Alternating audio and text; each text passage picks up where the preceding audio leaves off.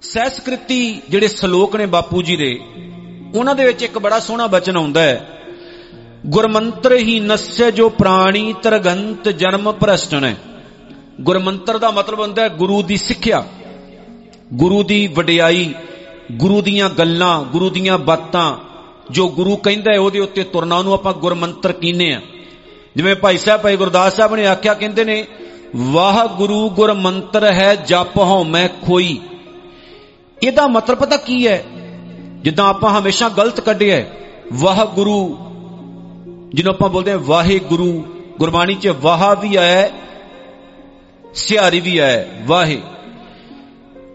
ਭਾਈ ਗੁਰਦਾਸ ਸਾਹਿਬ ਕਹਿੰਦੇ ਨੇ, ਜੇਕਰ ਤੂੰ ਇਸ ਚੀਜ਼ ਨੂੰ ਮੰਨ ਲਏਗਾ ਨਾ ਗੁਰਮੰਤਰ ਕੀ ਗੁਰੂ ਦੀ ਸਿੱਖਿਆ? ਕਿਉਂਕਿ ਜਿਹੜਾ ਸਿੱਖ ਇਜ਼ਮ ਹੈ, ਸਿੱਖ ਧਰਮ ਹੈ, ਉਹ ਕਿਸੇ ਮੰਤਰ ਉੱਤੇ ਵਿਸ਼ਵਾਸ ਨਹੀਂ ਰੱਖਦਾ। ਜ਼ਿਆਦਾਤਰ ਮੰਤਰਾਂ ਦੇ ਉੱਤੇ ਜ਼ੋਰ ਸਨਾਤਨ ਮਤ ਵਿੱਚ ਦਿੱਤਾ ਗਿਆ ਸੀ। ਹਰ ਇੱਕ ਚੀਜ਼ ਦਾ ਮੰਤਰ, ਕਿਸੇ ਨੂੰ ਵਸ ਕਰਨ ਦਾ ਮੰਤਰ, ਦੌਲਤ ਕਮਾਉਣ ਦਾ ਮੰਤਰ, ਕਿਸੇ ਨੂੰ ਉਜਾੜਨ ਦਾ ਮੰਤਰ, ਪਸ਼ੂ ਪੰਛੀਆਂ ਨੂੰ ਵਸ ਕਰਨ ਦਾ ਵੀ ਮੰਤਰ। ਲੇਕਿਨ ਇੱਥੇ ਜਦੋਂ ਗੁਰਬਾਣੀ ਦੀ ਗੱਲ ਆਈ ਸਿੱਖੀਜ਼ਮ ਦੀ ਗੱਲ ਆਈ, ਤੇ ਭਾਈ ਗੁਰਦਾਸ ਸਾਹਿਬ ਨੇ ਕਿਹਾ, ਵਾਹ ਗੁਰੂ ਗੁਰਮੰਤਰ ਹੈ, ਜਪ ਹਉ ਮੈਂ ਕੋਈ। ਜੇਕਰ ਤੂੰ ਇਸ ਚੀਜ਼ ਨੂੰ ਸਮਝ ਲਵੇਂ ਨਾ ਕਿ ਉਹ ਬਹੁਤ ਵੱਡਾ ਹੈ, ਦੋ ਸ਼ਬਦਾਂ ਤੋਂ ਬਣਿਆ ਵਾਹਿਗੁਰੂ ਦੋ ਸ਼ਬਦ ਹੈ ਇਹਦੇ। ਗੁਰੂ ਸੰਸਕ੍ਰਿਤ ਦਾ ਸ਼ਬਦ ਹੈ, ਤੇ ਜਿਹੜਾ ਵਾਹ ਜਾਂ ਵਾਹੇ ਆਪਾਂ ਵਰਤਦੇ ਆ ਉਹ ਫਾਰਸੀ ਦਾ ਹੈ। ਫਾਰਸੀ ਦੇ ਵਿੱਚ ਇਸ ਸ਼ਬਦ ਦਾ ਮਤਲਬ ਹੈ ਬੇਅੰਤ। ਜਿਹਦੇ ਵਰਗਾ ਕੋਈ ਹੋਰ ਨਾ ਹੋਵੇ, ਜਿਹਦੇ ਬਰਾਬਰ ਕੋਈ ਹੋਰ ਨਾ ਹੋਵੇ, ਜਾਂ ਜਿਹਦੇ ਸਾਹਮਣੇ ਆਪਾਂ ਸਿਰ ਸੁੱਟ ਦਈਏ ਤੇ ਆਖੀ ਵੀ ਤੇਰੇ ਵਰਗਾ ਹੋਰ ਹੈ ਹੀ ਨਹੀਂ, ਮੈਂ ਤੇਰੀ ਬਰਾਬਰੀ ਨਹੀਂ ਕਰ ਸਕਦਾ, ਮੈਂ ਤੈਨੂੰ ਪਹੁੰਚ ਨਹੀਂ ਸਕਦਾ, ਤੂੰ ਬਹੁਤ ਮਹਾਨ ਹੈ, ਮੈਂ ਤੈਨੂੰ ਸਮਝ ਨਹੀਂ ਸਕਦਾ। ਖੁੱਲੇ ਸ਼ਬਦਾਂ 'ਚ ਮੈਂ ਕਹਾਂ ਜਿਹਨੂੰ ਸਮਝਣਾ ਔਖਾ ਹੋਵੇ, ਜਿਹਨੂੰ ਬਿਆਨ ਕਰਨਾ ਔਖਾ ਹੋਵੇ, ਜਿਹਦੀ ਸਿਫਤ ਕਰਨੀ ਔਖੀ ਹੋਵੇ, ਜਿਹਨੂੰ ਬੋਲਣਾ ਔਖਾ ਹੋਵੇ, ਜਿਹਨੂੰ ਲਿਖਣਾ ਔਖਾ ਹੋਵੇ, ਜੋ ਸਾਡੀ ਸੁਰਤ, ਸਮਝ, ਵਡਿਆਈ ਤੋਂ ਬਾਹਰ ਹੈ। ਸ਼ੇਖ ਸ਼ਾਇਦੀ ਸਾਹਿਬ ਨੇ ਇੱਕ ਬੱਚੇ ਨੂੰ ਕਿਹਾ ਸੀ ਨਾ, ਬੱਚਾ ਸਮੁੰਦਰ ਦੇ ਕੰਢੇ ਤੇ ਬੈਠਾ ਤੇ ਬੱਚੇ ਦੇ ਕੋਲ ਇੱਕ ਛੋਟਾ ਜਿਹਾ ਭਾਂਡਾ ਹੈ। ਉਹ ਬੱਚਾ ਕੀ ਕਰਦਾ, ਉਸ ਭਾਂਡੇ ਨੂੰ ਭਰਦਾ, ਰੋੜ ਦਿੰਦਾ, ਭਰਦਾ, ਰੋੜ ਦਿੰਦਾ, ਭਰਦਾ, ਰੋੜ ਦਿੰਦਾ। ਨਾਲੇ ਬੱਚਾ ਰੋਈ ਜਾਂਦਾ। ਸ਼ਾਦੀ ਸਾਹਿਬ ਜਿਹੜੇ ਐ ਉਹਨਾਂ ਦੀਆਂ ਕਿਤਾਬਾਂ ਬਾਰੇ ਮੈਂ ਪਹਿਲਾਂ ਵੀ ਜ਼ਿਕਰ ਕਈ ਵਾਰ ਕੀਤਾ। ਉਹਨਾਂ ਦੀ ਇੱਕ ਕਿਤਾਬ ਬੜੀ ਕਮਾਲ ਦੀ ਹੈ ਗੁਲਸਤਾਂ ਜਿਹੜੀ ਕਿ ਪੜਨ ਦੇ ਨਾਲ ਬੰਦੇ ਦੀ ਸੁਰਤ, ਸੋਚ ਬਹੁਤ ਉੱਚੀ ਹੁੰਦੀ ਹੈ, ਫ਼ਰਕ ਬਹੁਤ ਪੈਂਦਾ ਹੈ। ਲਾਈਫ ਨੂੰ ਸਮਝਾਉਣ ਦਾ ਤਰੀਕਾ ਬੜਾ ਵਧੀਆ ਸੀ ਉਹਨਾਂ ਦਾ। ਉਹਨਾਂ ਨੇ ਲਿਖਿਆ, ਸ਼ਾਦੀ ਸਾਹਿਬ ਨੇ, ਉਹ ਕਹਿੰਦੇ ਐ ਕਿ ਮੈਂ ਬੱਚੇ ਨੂੰ ਪੁੱਛਿਆ ਵੀ ਕਾਕਾ ਤੂੰ ਰੋਣਾ ਕਿਉਂ? ਬੱਚੇ ਦਾ ਸਵਾਲ ਇਹ ਹੈ ਕਿ ਆ ਜਿਹੜਾ ਸਮੁੰਦਰ ਹੈ, ਇਹ ਮੇਰੇ ਗਲਾਸ ਵਿੱਚ ਕਿੱਦਾਂ ਭਰੇਗਾ? ਬਸ ਮੈਂ ਭਰਨ ਦਾ ਕੋਸ਼ਿਸ਼ ਕਰਦਾ, ਭਰੀ ਜਾਣਾ ਭਰੀ ਜਾਣਾ ਭਰਦਾ ਨਹੀਂ। ਬਸ ਇਹੀ ਰੋਣਾ ਹੈ ਕਿ ਮੇਰੇ ਗਲਾਸ ਦੇ ਵਿੱਚ ਸਮੁੰਦਰ ਕਿਉਂ ਨਹੀਂ ਆ ਰਿਹਾ? ਸ਼ਾਦੀ ਸਾਹਿਬ ਬੜੇ ਸਿਆਣੇ ਸੀ। ਉਹਨਾਂ ਨੇ ਬੱਚੇ ਨੂੰ ਕਿਹਾ, ਬਸ ਇੰਨੀ ਕੋ ਗੱਲ ਹੈ। ਕਾਕਾ, ਤੇਰੇ ਇਸ ਗਲਾਸ ਵਿੱਚ ਸਮੁੰਦਰ ਨਹੀਂ ਆਉਣਾ। ਪਰ ਜੇਕਰ ਤੂੰ ਚਾਹੁੰਦਾ ਤੇਰੇ ਗਲਾਸ ਵਿੱਚ ਸੱਚੀ ਮੁੱਚੀ ਸਮੁੰਦਰ ਆ ਜਾਏ, ਤੇ ਆਪਣੇ ਗਲਾਸ ਵਿੱਚ ਸਮੁੰਦਰ ਨੂੰ ਨਾ ਸੁੱਟ, ਸਮੁੰਦਰ ਵਿੱਚ ਆਪਣੇ ਗਲਾਸ ਨੂੰ ਸੁੱਟ ਦੇ। ਇੱਕ ਵਾਰੀ ਆਖੋ ਸਤਨਾਮ, ਗੱਲ ਸਮਝਣ ਵਾਲੀ ਸੀ, ਬੜੀ ਡੂੰਗੀ ਕਿ ਤੂੰ ਕੋਸ਼ਿਸ਼ ਇਹ ਕਰਦਾ ਕਿ ਸਮੁੰਦਰ ਤੇਰੇ ਭਾਂਡੇ 'ਚ, ਤੇਰੇ ਗਲਾਸ ਵਿੱਚ ਆ ਜਾਏ, ਉਹ ਨਹੀਂ ਆਉਣ ਲੱਗਾ। ਤੂੰ ਆਪਣੇ ਗਲਾਸ ਨੂੰ ਕਿਉਂ ਨਹੀਂ ਸਮੁੰਦਰ ਵਿੱਚ ਸੁੱਟਦਾ? ਆਪਾਂ ਕਈ ਵਾਰ ਇਹ ਸੋਚਣ ਦਾ ਯਤਨ ਕਰਦੇ ਆ ਵੀ ਮੈਂ ਉਹਨੂੰ ਸਮਝ ਲਵਾਂ, ਮੈਂ ਉਹਨੂੰ ਸਮਝ ਲਵਾਂ, ਉਹ ਮੇਰੀ ਸਮਝ ਵਿੱਚ ਕਿਉਂ ਨਹੀਂ ਆਉਂਦਾ? ਅਸੀਂ ਕਿਸੇ ਨੂੰ ਸਮਝਣ ਦਾ ਯਤਨ ਹੀ ਕਿਉਂ ਕਰਦੇ ਆ ਅਸੀਂ ਆਪਣੀ ਸਮਝ ਨੂੰ ਕਿਉਂ ਨਹੀਂ ਸੁੱਟ ਦਿੰਦੇ ਅਗਲੇ ਦੇ ਵਿੱਚ? ਗੁਰੂ ਨਾਨਕ ਸਾਹਿਬ ਸੱਚੇ ਪਾਤਸ਼ਾਹ ਨੇ ਇਹੀ ਬਾਤਾਂ ਸਮਝਾਈਆਂ। ਸ਼ਾਦੀ ਸਾਹਿਬ ਨੇ ਜਦੋਂ ਉਸ ਬੱਚੇ ਨੂੰ ਕਿਹਾ, ਬੱਚੇ ਨੂੰ ਸਮਝ ਲੱਗਾ, ਉਹਨੇ ਵਾਕਈ ਆਪਣੇ ਗਲਾਸ ਨੂੰ ਜਦੋਂ ਸਮੁੰਦਰ 'ਚ ਸੁੱਟਿਆ ਤੇ ਉਹ ਸਮੁੰਦਰ ਵਿੱਚ ਹੀ ਲੀਨ ਹੋ ਗਿਆ। ਕਿਸੇ ਵਿਦਵਾਨ ਸੱਜਣ ਨੇ ਬੜਾ ਸੋਹਣਾ ਲਿਖਿਆ ਹੈ। ਉਹ ਕਹਿੰਦੇ ਨੇ, ਜੇ ਸਮੁੰਦਰ ਨੂੰ ਸਮਝਣਾ ਹੋਵੇ ਤੇ ਸਾਨੂੰ ਨਮਕੀਨ ਹੋਣਾ ਚਾਹੀਦਾ। ਨਮਕ ਵਰਗਾ, ਲੂਣ ਵਰਗਾ ਹੋਣਾ ਚਾਹੀਦਾ। ਲੂਣ ਜਿਹੜਾ ਹੁੰਦਾ, ਸਮੁੰਦਰ ਦੇ ਹਰ ਇੱਕ ਜ਼ਰੇ ਜ਼ਰੇ ਦੇ ਵਿੱਚ ਵਸਦਾ ਹੈ। ਲੂਣ ਤੋਂ ਜ਼ਿਆਦਾ ਸਮੁੰਦਰ ਨੂੰ ਕੋਈ ਸਮਝ ਨਹੀਂ ਸਕਦਾ।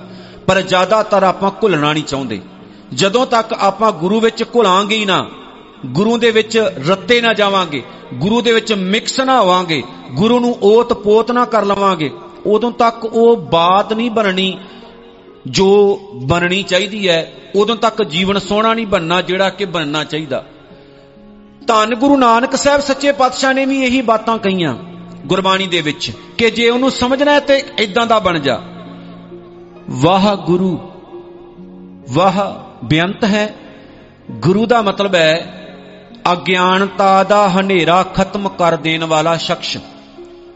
ਉਸ ਸ਼ਖਸ ਨੂੰ ਇਹ ਗੁਰੂ ਸ਼ਬਦ ਦਿੱਤਾ ਗਿਆ ਇਹ ਗ੍ਰੀ ਧਾਤੂ ਦਾ ਸ਼ਬਦ ਹੈ ਗੁਰੂ, ਸੰਸਕ੍ਰਿਤ ਦਾ। ਜਿਹੜਾ ਅਗਿਆਨਤਾ ਦੇ ਹਨੇਰੇ ਨੂੰ ਖਾ ਜਾਏ, ਗਿਆਨ ਦੇ ਦੇ ਜੋ ਸਾਡੇ ਜੀਵਨ ਵਿੱਚੋਂ ਅਗਿਆਨਤਾ, ਹਨੇਰਾ, ਦੁੱਖ, ਰੋਗ ਖਤਮ ਕਰ ਦੇ ਬੁਰਾਈਆਂ ਖਤਮ ਕਰ ਦੇ ਸਾਡੀ ਭਟਕਣਾ ਖਤਮ ਕਰ ਦੇ ਸਾਨੂੰ ਜੀਵਨ ਦਾ ਸਿੱਧਾ ਰਸਤਾ ਦੇ ਦੇ ਭੂਲੇ ਸਿੱਖ ਗੁਰੂ ਸਮਝਾਏ, ਉੱਜੜ ਜਾਂਦੇ, ਮਾਰਗ ਪਾਏ। ਉਹਨੂੰ ਕਹਿੰਦੇ ਆ ਗੁਰੂ। ਇਹਦਾ ਮਤਲਬ ਹੈ ਕਿ ਬੰਦੇ ਤੇਰੀ ਨਾ ਬੜੀ ਛੋਟੀ ਸਮਝ ਹੈ। ਹਾਂ, ਮੈਂ ਪਤਾ ਕਦੋਂ ਤੱਕ ਸਾਡੇ ਅੰਦਰ ਰਹਿੰਦੀ ਹੈ। ਜਪਜੀ ਸਾਹਿਬ ਦਾ ਇੱਕ ਬਚਨ ਪੜ੍ਹਦੇ ਆਪਾਂ। ਜਿਹੜੀ ਦੂਸਰੀ ਪੌੜੀ ਜਪਜੀ ਸਾਹਿਬ ਦੀ, ਧਿਆਨ ਨਾਲ ਪੜਨ ਵਾਲੀ ਇੱਕ ਇੱਕ ਸ਼ਬਦ। ਬਹੁਤ ਜ਼ਿਆਦਾ ਡੂੰਘਾਈ ਮੰਗਦਾ ਹੈ ਉਹ ਸ਼ਬਦ। ਹੁਕਮੀ ਹੋਵਣ ਆਕਾਰ। ਪੜਿਓ ਜੀ। ਹੁਕਮਣਾ ਹੁਕਮੀ ਹੋਵਣ ਜੀ। ਹੁਕਮ ਮਿਲੈ। ਹੁਕਮੀ ਉੱਤਮ ਨੀਚ। ਹੁਕਮ ਲਿਖ। ਦੁੱਖ ਸੁਖ, ਹੁਕਮੀ, ਇੱਕ ਨਾ ਬਖਸ਼ੀਸ਼। ਇੱਕ ਉਹ ਹੈ ਜਿਨ੍ਹਾਂ ਨੂੰ ਹੁਕਮ ਦੇ ਵਿੱਚ ਤੁਰਿਆਂ ਬਖਸ਼ਿਸ਼ ਦੀ ਪ੍ਰਾਪਤੀ ਹੁੰਦੀ ਹੈ। ਕਿੰਨਾਂ ਨੂੰ ਜਿਹੜੇ ਹੁਕਮ ਦੀ ਵਡਿਆਈ ਨੂੰ ਮੰਨ ਲੈਂਦੇ ਐ ਤੇ ਭਟਕਦੇ ਕੌਣ ਐ ਜਿਹੜੇ ਉਸ ਹੁਕਮ ਨੂੰ ਨਹੀਂ ਮੰਨਦੇ, ਨਹੀਂ ਸਮਝਦੇ? ਹੁਣ ਜਿਹੜੇ ਅਗਲੇ ਬਚਨ ਬੜਾ ਧਿਆਨ ਦੇਣ ਵਾਲੇ ਐ ਉੱਥੇ ਸਤਿਗੁਰ ਕਹਿੰਦੇ ਨੇ ਸਾਰਾ ਸੰਸਾਰ ਤੇਰੇ ਹੁਕਮ ਦੇ ਵਿੱਚ ਤੁਰਦਾ ਮੈਂ ਵੇਖ ਰਿਹਾ। ਹੁਣ ਸਮਝਣ ਵਾਲੀ ਗੱਲ ਹੈ, ਹੁਕਮ ਹੈ ਅੰਦਰ, ਸਭ ਕੋ ਬਾਹਰ ਹੁਕਮ ਨਾ। ਅਗਲੀ ਜਿਹੜੀ ਗੱਲ ਕਹਿ ਦਿੱਤੀ, ਉਹਦੇ ਉੱਤੇ ਧਿਆਨ ਦੇਣ ਵਾਲੀ ਗੱਲ ਹੈ। ਸਤਿਗੁਰ ਨੇ ਕਿਹਾ, ਹੁਕਮ ਤੇਰਾ ਇੱਕ ਸੰਵਿਧਾਨ ਹੈ, ਹੁਕਮ ਤੇਰਾ ਇੱਕ ਨਿਯਮ ਹੈ, ਹੁਕਮ ਤੇਰਾ ਇੱਕ ਕਾਨੂੰਨ ਹੈ। ਦੁਨੀਆ ਦਾ ਕੋਈ ਵੀ ਬੰਦਾ ਤੇਰੇ ਕਾਨੂੰਨ ਤੋਂ ਬਾਹਰ ਜਾ ਕੇ ਇੱਕ ਸਵਾਸ ਨਹੀਂ ਲੈ ਸਕਦਾ। ਸਾਇੰਸ ਕਿੰਨੀ ਤਰੱਕੀ ਕਰ ਚੁੱਕੀ ਹੈ, ਮੈਡੀਕਲ ਕਿੱਥੇ ਦਾ ਕਿੱਥੇ ਪਹੁੰਚ ਗਿਆ। ਪਰ ਅੱਜ ਤੱਕ ਵੀ ਉਹ ਇਹ ਨਹੀਂ ਸਮਝ ਪਾਈ ਕਿ ਚੰਗਾ ਭਲਾ ਬੰਦਾ ਹੁੰਦਾ, ਜਦੋਂ ਇਹ ਡੈੱਡ ਹੋ ਜਾਂਦਾ, ਆਪਾਂ ਉਹਨੂੰ ਚਲਾ ਨਹੀਂ ਸਕਦੇ ਦੁਬਾਰਾ। ਚੰਗਾ ਭਲਾ ਇਨਸਾਨ ਹੈ 1 ਘੰਟਾ 2 ਘੰਟਾ 5 ਮਿੰਟ ਪਹਿਲਾਂ ਸਾਡੇ ਨਾਲ ਗੱਲ ਕਰ ਰਿਹਾ ਹੁੰਦਾ, ਬਾਅਦ ਵਿੱਚ ਮੌਜੂਦ ਉਹਦਾ ਸਰੀਰ ਹੀ ਹੁੰਦਾ ਹੈ, ਅੱਖਾਂ ਵੀ ਹੁੰਦੀਆਂ, ਕੰਨ, ਜ਼ੁਬਾਨ, ਸਭ ਕੁਝ ਹੁੰਦਾ। ਪਰ ਜਿਹੜੀ ਚੇਤਨ ਸ਼ਕਤੀ ਪ੍ਰਮਾਤਮਾ ਨੇ ਅੰਦਰ ਪਾਈ, ਜਦੋਂ ਉਹ ਹੀ ਬੁੱਝ ਗਈ, ਜੋਤ ਹੀ ਬੁੱਝ ਗਈ ਨਾ ਅੰਦਰੋਂ, ਤਾਂ ਬੰਦਾ ਜਿੰਨਾ ਮਰਜ਼ੀ ਜ਼ੋਰ ਲਾ ਲੇ, ਉਹਨੂੰ ਤੁਰਾ ਨਹੀਂ ਸਕਦਾ। ਉਹਨੂੰ ਚਲਾ ਨਹੀਂ ਸਕਦਾ। ਰਿਬੋਟ ਤਾਂ ਆਪਾਂ ਬਣਾ ਸਕਦੇ ਆ ਪਰ ਜਿਹੜਾ, ਜਿਹੜੀ ਮਸ਼ੀਨ ਰੱਬ ਨੇ ਬਣਾਈ ਹੈ ਨਾ ਆ ਜਿਹੜਾ ਬੰਦਾ ਰੱਬ ਨੇ ਬਣਾਇਆ, ਇਹਨੂੰ ਦੁਬਾਰਾ ਕੋਈ ਚਲਾ ਨਹੀਂ ਸਕਦਾ। ਹੁਕਮ ਹੈ ਅੰਦਰ ਸਭ ਕੋ, ਬਾਹਰ ਹੁਕਮ ਨਾ ਕੋਏ ਨਾਨਕ, ਹੁਕਮ ਹੈ ਜੇ ਬੁੱਝੈ ਤਾਂ ਹਉ ਮੈਂ ਕਹੇ ਨਾ ਕੋਏ ਹੁਣ ਇੱਥੇ ਗੁਰੂ ਨਾਨਕ ਸਾਹਿਬ ਨੇ ਬੁੱਝੈ ਸ਼ਬਦ ਜਿਹੜਾ ਵਰਤਿਆ, ਉਹ ਬੜਾ ਧਿਆਨ ਗੋਚਰ ਹੈ। ਹੁਣ ਤਾਂ ਉਹ ਚੀਜ਼ਾਂ ਗਈਆਂ ਸਾਡੇ ਘਰਾਂ ਦੇ ਵਿੱਚ। ਨਹੀਂ ਤਾਂ ਪੰਜਾਬੀ ਦੇ ਵਿੱਚ ਬੁਝਾਰਤਾਂ ਹੁੰਦੀਆਂ ਸੀ। ਬੁਝਾਰਤ ਸਾਹਮਣੇ ਪਈ ਹੁੰਦੀ ਸੀ। ਦੋ ਲਾਈਨਾਂ ਦੀ ਗੱਲ ਹੁੰਦੀ ਸੀ ਬੁਝਾਰਤ, ਦੋ ਲਾਈਨਾਂ ਦੀ। ਸਿਰਫ ਇੰਨਾ ਹੁੰਦਾ ਸੀ ਕਿ ਉਹ ਦੋ ਕੁ ਗੱਲਾਂ ਦੇ ਵਿੱਚੋਂ ਉਸ ਬੁਝਾਰਤ ਨੂੰ ਬੁੱਝਣਾ ਹੁੰਦਾ ਸੀ। ਉਹਦੇ ਅੰਦਰ ਦੀ ਜਿਹੜੀ ਸਚਾਈ ਹੈ ਉਹ ਬਾਹਰ ਕੱਢਣੀ ਹੁੰਦੀ ਸੀ। ਤੇ ਬੁਝਾਰਤਾਂ ਬੰਦੇ ਦੇ ਮਾਈਂਡ ਦੀ, ਬੰਦੇ ਦੇ ਦਿਮਾਗ ਦੀ ਬੜੀ ਕਸਰਤ ਕਰਾਉਂਦੀਆਂ ਸਨ। ਹੁਣ ਤਾਂ ਭੁੱਲਦੀਆਂ ਜਾਂਦੀਆਂ, ਅੱਜ ਵੀ ਗੂਗਲ ਤੇ ਜਾ ਕੇ ਪੜੋ ਵਾਕਈ ਇਹ ਸਾਡੇ ਬਜ਼ੁਰਗਾਂ ਨੇ ਬਣਾਈਆਂ ਨੇ ਚੀਜ਼ਾਂ। ਕਿ ਐਸੀਆਂ ਗੁੰਝਲਾਂ ਜਿਨ੍ਹਾਂ ਨੂੰ ਖੋਲਣ ਦਾ ਵੱਲ ਬੁਝਾਰਤਾਂ ਦੇ ਰਾਹੀਂ ਦਿੱਤਾ ਜਾਂਦਾ ਸੀ। ਸੋ ਮੈਂ ਉਹ ਟੌਪਿਕ ਨਹੀਂ, ਮੇਰਾ ਉਧਰ ਨਹੀਂ ਜਾਣਾ। ਕੇਵਲ ਜਪਜੀ ਸਾਹਿਬ ਦੇ ਵੱਲ। ਸਤਿਗੁਰ ਨੇ ਕਿਹਾ, ਨਾਨਕ ਹੁਕਮ ਹੈ, ਜੇ ਬੁੱਝੈ ਤਾਂ ਹੋ ਮੈਂ ਕਹੇ ਨਾ ਕੋਈ।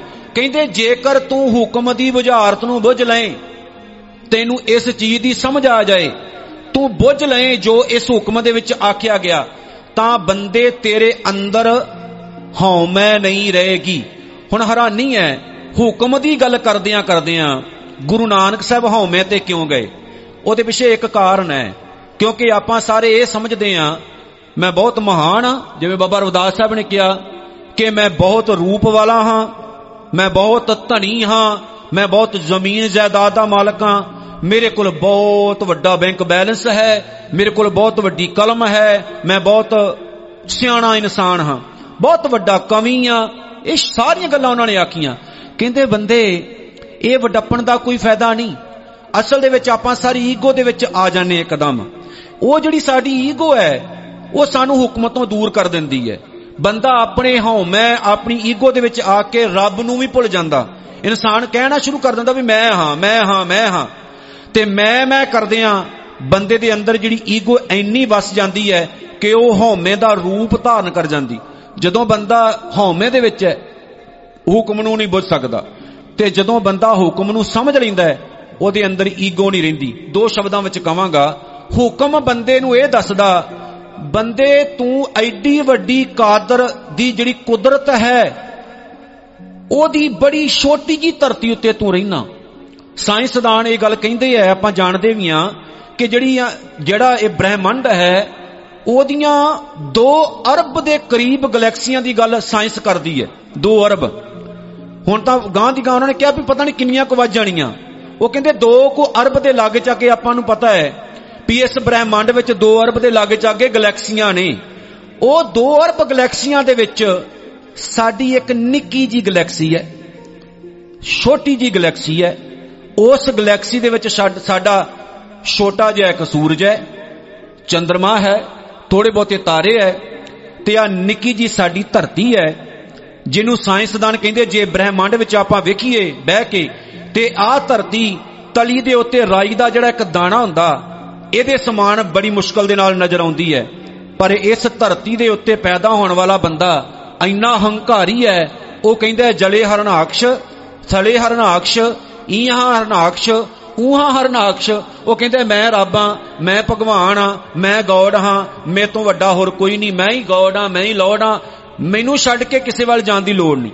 ਇਸ ਨਿੱਕੀ ਜੀ ਧਰਤੀ ਤੇ ਨਿੱਕਾ ਜਿਹਾ ਬੰਦਾ ਐਨੀ ਈਗੋ ਪਾਲ ਕੇ ਬੈਠਾ ਹੋਇਆ ਕਿ ਉਹ ਰੱਬ ਨੂੰ ਭੁੱਲ ਗਿਆ। ਬਸ ਆਹ ਗੱਲ ਗੁਰੂ ਨਾਨਕ ਸਾਹਿਬ ਨੇ ਸਮਝਾਈ। ਹੁਕਮੀ ਹੋਵਣ ਆਕਾਰ ਹੁਕਮ ਨਾ ਕਹਿਆ ਜਾਈ। ਤੂੰ ਜਿਸ ਹੁਕਮ ਦੇ ਵਿੱਚ ਪੈਦਾ ਹੋਇਆ, ਤੈਨੂੰ ਤਾਂ ਉਹਦੀ ਸਮਝ ਨਹੀਂ। ਜਿਸ ਤਰ੍ਹਾਂ ਤੂੰ ਬਣਿਆ, ਤੂੰ ਤਾਂ ਉਸ ਖੇਡ ਨੂੰ ਨਹੀਂ ਸਮਝ ਸਕਦਾ। ਤੇ ਬੰਦੇ ਤੂੰ ਆਪਣੇ ਆਪ ਨੂੰ ਰੱਬ ਤੋਂ ਵੱਡਾ ਜਾਣਨਾ ਸ਼ੁਰੂ ਕਰ ਦਿੱਤਾ ਵੀ ਮੈਂ ਬੜਾ ਵੱਡਾ, ਮੈਂ ਬਹੁਤ ਮਹਾਨ। ਜਿੱਦਣ ਤੂੰ ਆਪਣੀਆਂ ਅੱਖਾਂ ਖੋਲ ਕੇ ਉਹਨੂੰ ਵੇਖਣਾ ਸ਼ੁਰੂ ਕਰ ਦੇਗਾ ਨਾ ਕਿ ਉਹ ਕਿੱਡਾ ਵੱਡਾ, ਉਹ ਕਿੱਡਾ ਮਹਾਨ ਹੈ ਕਿ ਉਹਦੇ ਦੇਖੋ ਇੱਕ ਗੱਲ ਕਹੀ ਹੈ ਪ੍ਰੋਫੈਸਰ ਸਹਿਬ ਸਿੰਘ ਹੁਣਾਂ ਨੇ, ਉਹਨਾਂ ਦੀ ਇੱਕ ਕਿਤਾਬ ਹੈ, ਜਿਹਦੇ ਵਿੱਚ ਉਹਨਾਂ ਨੇ ਗੁਰੂ ਸਾਹਿਬਾਨਾਂ ਦਾ ਜੀਵਨ ਲਿਖਿਆ, ਸੰਖੇਪ ਸਿੱਖ ਇਤਿਹਾਸ ਦੀ ਗੱਲ ਹੈ। ਸੰਖੇਪ 10 ਗੁਰੂ ਸਾਹਿਬਾਨ ਦਾ ਇਤਿਹਾਸ। ਉਹਦੇ ਵਿੱਚ ਉਹ ਭਾਈ ਸਾਹਿਬ, ਭਾਈ ਗੁਰਦਾਸ ਸਾਹਿਬ ਦੀ ਇੱਕ ਪੌੜੀ ਦਾ ਜ਼ਿਕਰ ਕਰਦੇ ਆ। ਭਾਈ ਗੁਰਦਾਸ ਸਾਹਿਬ ਨੇ ਨਾ ਇੱਕ ਪੌੜੀ ਦੇ ਵਿੱਚ ਤਿਲਾਂ ਦੀ ਗੱਲ ਕੀਤੀ। ਤਿਲਾਂ ਨੂੰ, ਜਿਨ੍ਹਾਂ ਨੂੰ ਆਪਾਂ ਆ ਮਠਿਆਈਆਂ ਦੇ ਵਿੱਚ ਪਾ ਕੇ ਖਾਂਦੇ ਆ, ਭੁੰਨ ਕੇ ਖਾਂਦੇ ਆ।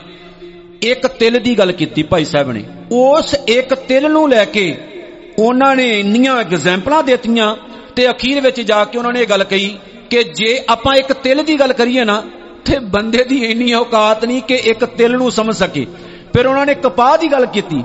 ਕਹਿੰਦੇ ਕਪਾਹ ਕਪਾਹ ਜਿਹੜੀ ਹੈ, ਉਹਦਾ ਇੱਕ ਦਾਣਾ ਕਿੰਨੇ ਕੰਮ ਆਉਂਦਾ, ਇਹ ਸਾਡੀ ਸਮਝ ਤੋਂ ਬਾਹਰ ਹੈ। ਜਿਸ ਨਿਰੰਕਾਰ ਨੇ ਤੈਨੂੰ ਪੈਦਾ ਕੀਤਾ, ਉਹ ਕਿੰਨਾ ਮਹਾਨ ਹੈ ਬੰਦਿਆ ਤੂੰ ਤਾਂ ਕਪਾਹ ਦੇ ਇੱਕ ਦਾਣੇ ਨੂੰ ਨਹੀਂ ਸਮਝ ਸਕਦਾ। ਜੇ ਇੱਕ ਕੁਦਰਤ ਦੇ ਨਿੱਕੇ ਜਿਹੇ ਜ਼ਰੇ ਨੂੰ ਲੈ ਕੇ ਬਜੇ ਗੁਲਾਬ ਦੇ ਫੁੱਲ ਨੂੰ ਚੱਕ ਕੇ ਬਹਿ ਜਾਓ, ਤੇ ਤੁਸੀਂ ਉਹਨੂੰ ਨਹੀਂ ਸਮਝ ਸਕਦੇ। ਉਹ 'ਚ ਕਿੰਨੇ ਧਾਤ, ਧਾਤਾਂ, ਕਿੰਨੇ ਤੱਤ, ਕੀ ਕੁਝ ਰੱਬ ਨੇ ਉਹਦੇ ਵਿੱਚ ਪਾਇਆ। ਉਹ ਸਮਝਣ ਲਈ ਤੈਨੂੰ ਪਤਾ ਨਹੀਂ ਕਿਤਨੀ ਜ਼ਿੰਦਗੀ ਲੱਗ ਜਾਣੀ। ਉਹ ਬੰਦੇ, ਉਹ ਮਹਾਨ ਅਕਾਲ ਪੁਰਖ ਵਾਹਿਗੁਰੂ ਜਿਹੜਾ, ਉਹਦੇ ਸਾਹਮਣੇ ਐ ਆਕੜਿਆ ਨਾ ਕਰ, ਈਗੋ ਨਾ ਰੱਖ, ਕਹਿੰਦੇ ਨਿਵਜਾ ਤਾਂ ਤੇਰੇ ਅੰਦਰ ਹਉਮੈ ਖਤਮ ਹੋਣੀ, ਜਿੱਦਣ ਤੂੰ ਇਹ ਸਮਝ ਲੇਗਾ ਉਹ ਬਹੁਤ ਵੱਡਾ ਹੈ। ਮੈਂ ਤਾਂ ਇੱਕ ਕੀੜਾ ਜਿਹਾ। ਮੈਂ ਬਹੁਤ ਛੋਟਾ ਹਾਂ।